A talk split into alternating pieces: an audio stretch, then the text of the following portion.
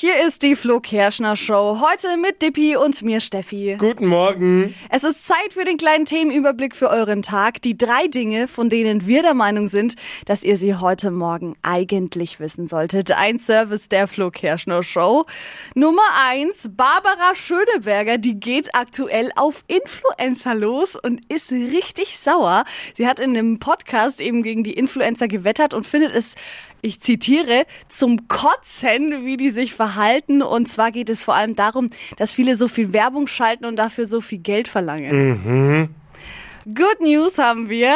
Die deutsche Eishockey-Nationalmannschaft der Männer hat gestern 3 zu 1 im Viertelfinale der WM gegen die Schweiz gewonnen. Yes, ich hab's gesehen und ich frage mich eigentlich immer mehr, warum schaue ich manchmal noch Fußball? ja, ich weiß da ist der Erfolg. Ja, ja, voll. Ich, bin, ich weiß ganz genau, warum ich schon von vornherein eher beim Eishockey bin.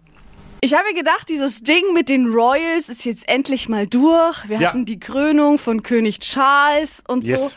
Aber es geht anscheinend noch weiter. Anfang Juli soll es nochmal eine Krönung für Camilla und Charles geben. Und zwar in Schottland.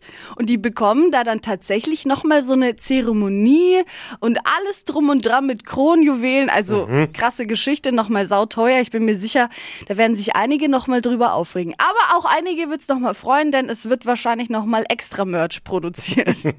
Das waren sie, die drei Dinge, von denen wir der Meinung sind, dass ihr sie heute Morgen wissen solltet. Ein Service der Flo Kerschner Show.